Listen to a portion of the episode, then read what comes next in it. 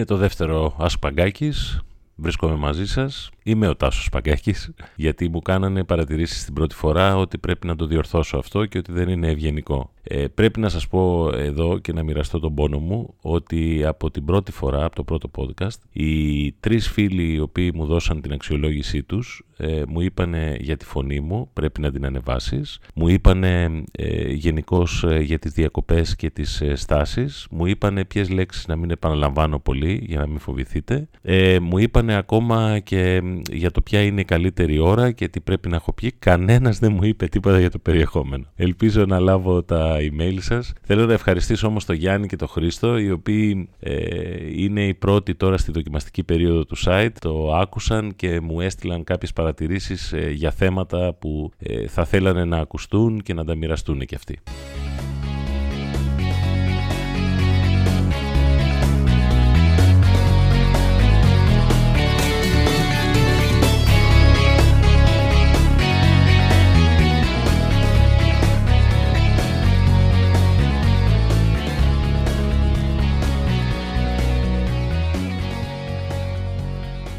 Όπως είπαμε και την προηγούμενη φορά, η κρίση ήταν το πρώτο θέμα που συζητήσαμε, η οποία όμως ήταν μια πόρτα που άνοιξε για πολλά θέματα που έπονται. Και με μια φράση αυτά τα θέματα συνοψίζονται ως εξής.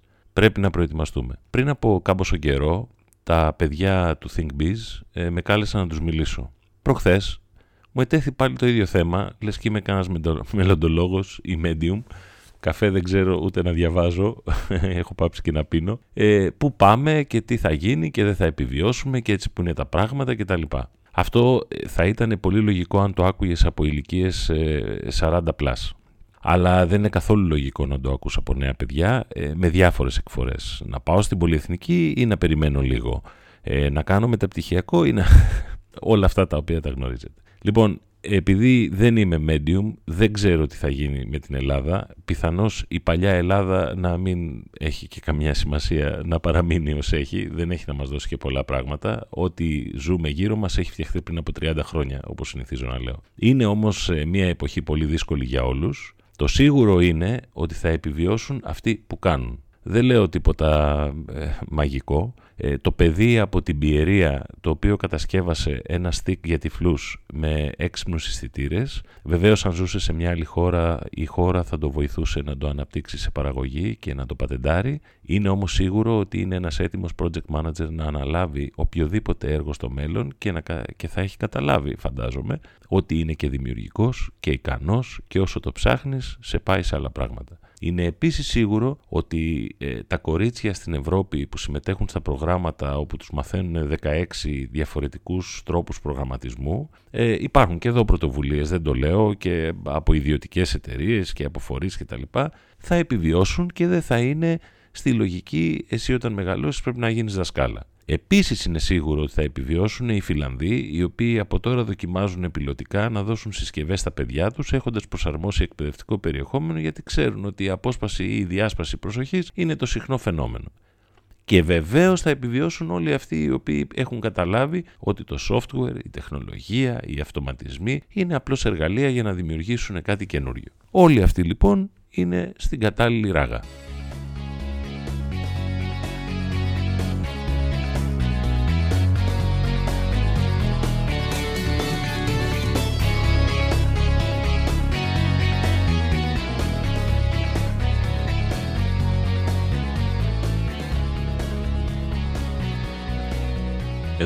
Εδώ μου δίνεται η ευκαιρία να ξεκαθαρίσω κάτι με το οποίο πολύ συχνά τσαντίζομαι και το λέω και σε φίλους και σε ανθρώπους που γνωρίζω πρώτη φορά.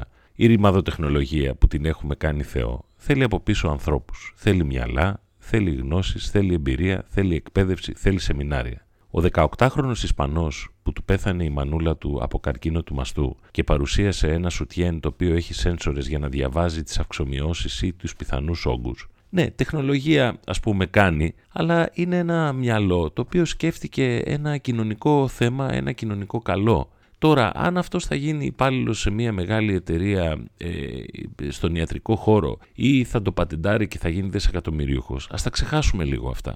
Εμάς σήμερα στη ζωή δεν μας λείπουν εφαρμογές. Κατεβάζουμε ε, εκατοντάδες εφαρμογές και χρησιμοποιούμε τρεις. Το 2016 νομίζω είναι τα τελευταία στοιχεία που είχα διαβάσει, από κάτι 90 εκατομμύρια καινούριε εφαρμογές, ο κόσμος κατέβασε κατά μέσο όρο 3. Είναι δυνατόν λοιπόν να σκεφτόμαστε με αυτό το στενό τρόπο. Εμείς χρειαζόμαστε όνειρα.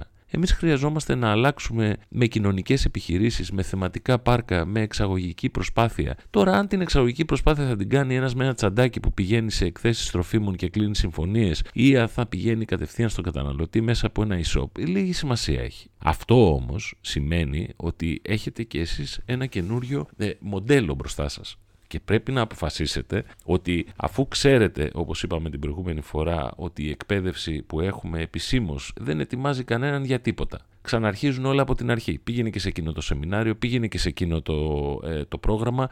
Αυτό το λέω γιατί το αν θα επιβιώσουμε είναι στα χέρια μας.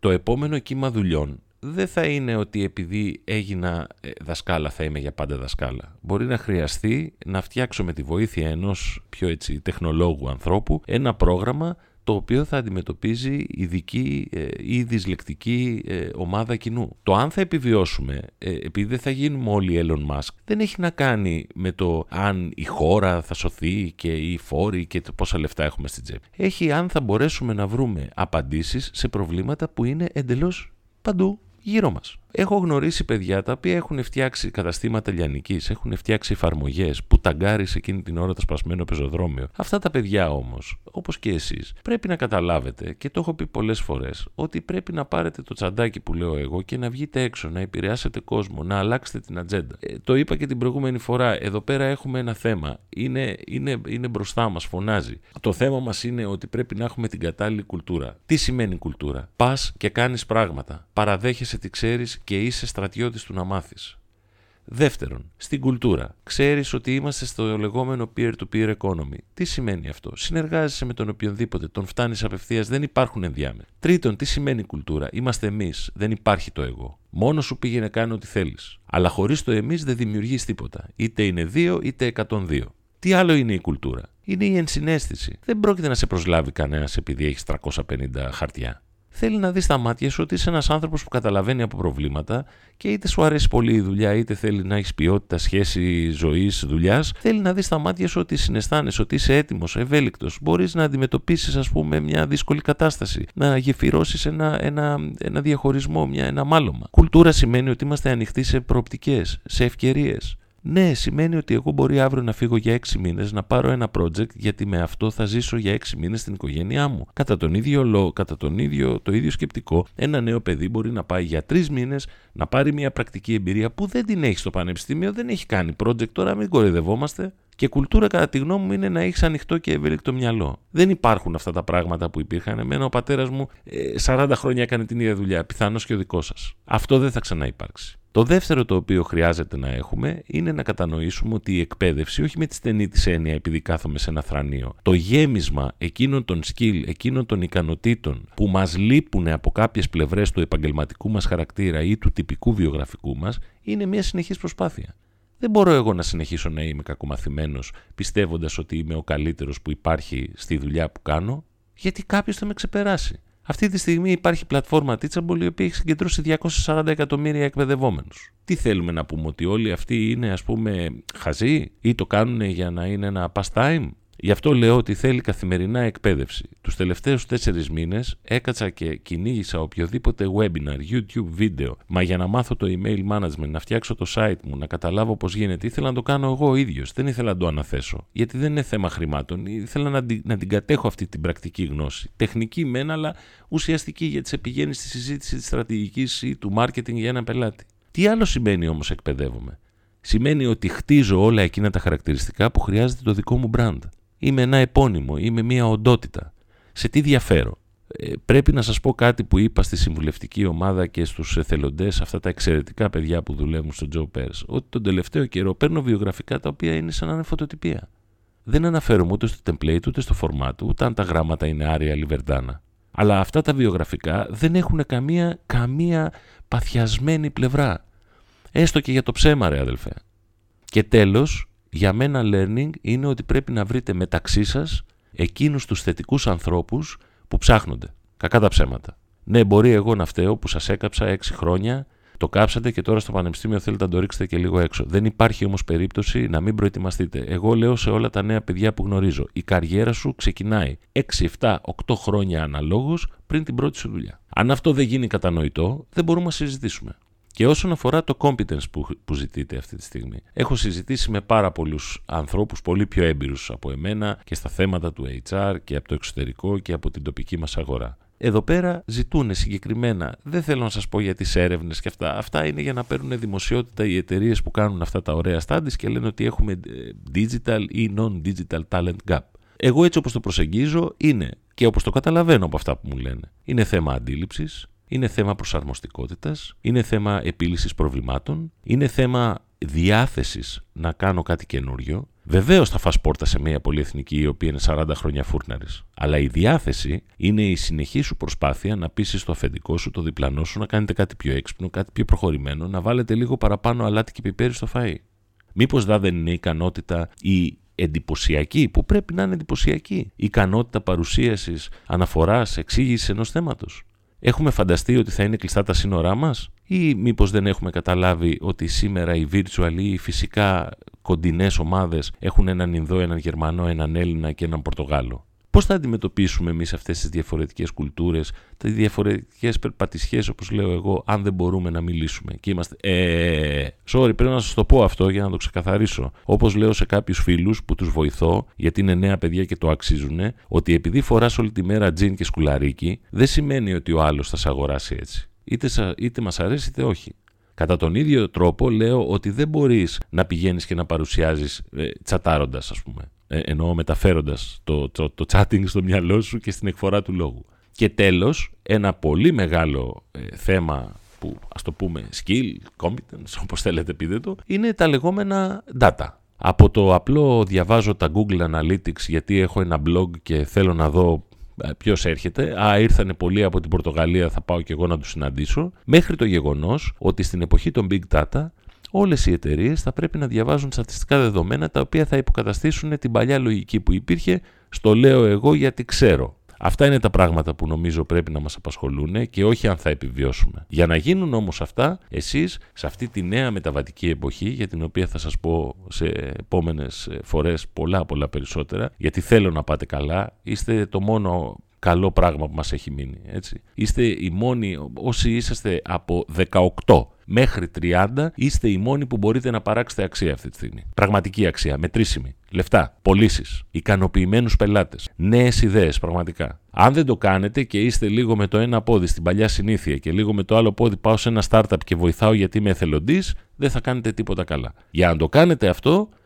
κρατήστε τη σημείωση, θέλετε ένα πολύ στρατηγικό πλάνο καριέρας. Το οποίο και αυτό το λέω κάθε φορά και ακούγομαι λίγο παλιωμοδίτης και τα λοιπά και τα λοιπά, αλλά πλάνο καριέρας όσοι δεν έχουν είναι σε ένα σκοτάδι.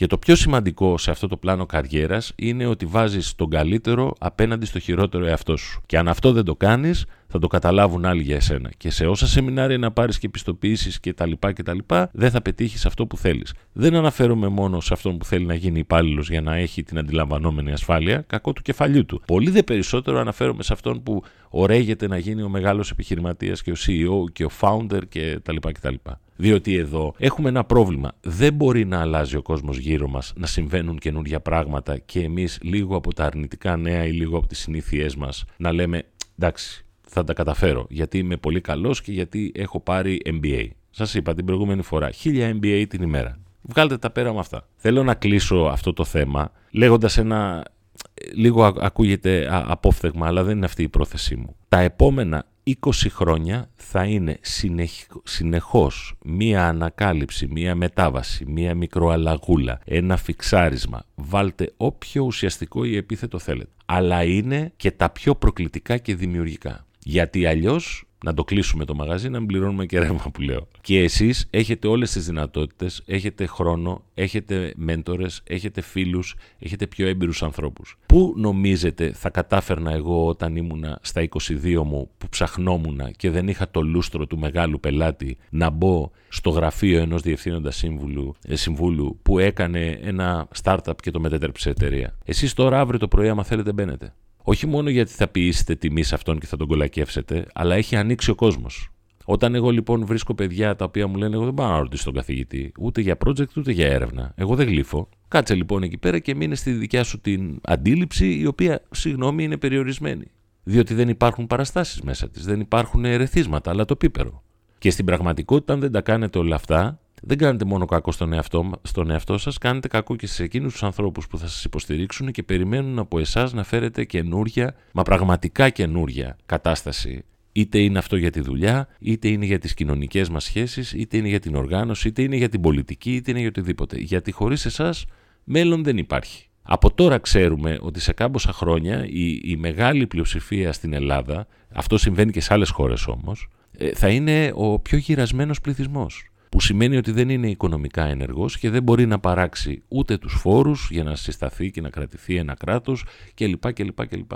Άρα όλα αυτά τα πράγματα, είτε είσαι υπάλληλος είτε είσαι επιχειρηματίας, πρέπει να οδηγούν σε ανάπτυξη, σε δράση, σε εξωστρέφεια, σε συνεργασία. Πρέπει να λέει κάποιος: Πάω έξι μήνες συνειδητά να γίνω ένας intern, γιατί εμένα μου λείπει αυτό το skill και θα το πάρω στους έξι μήνες και μία ώρα θα πω Γεια σας, παίρνω το καπελάκι μου και θα πάω στο επόμενο. Αλλά αν δεν έχει αυτή τη στρατηγική συγκρότηση, δεν πρόκειται να το κάνει ποτέ.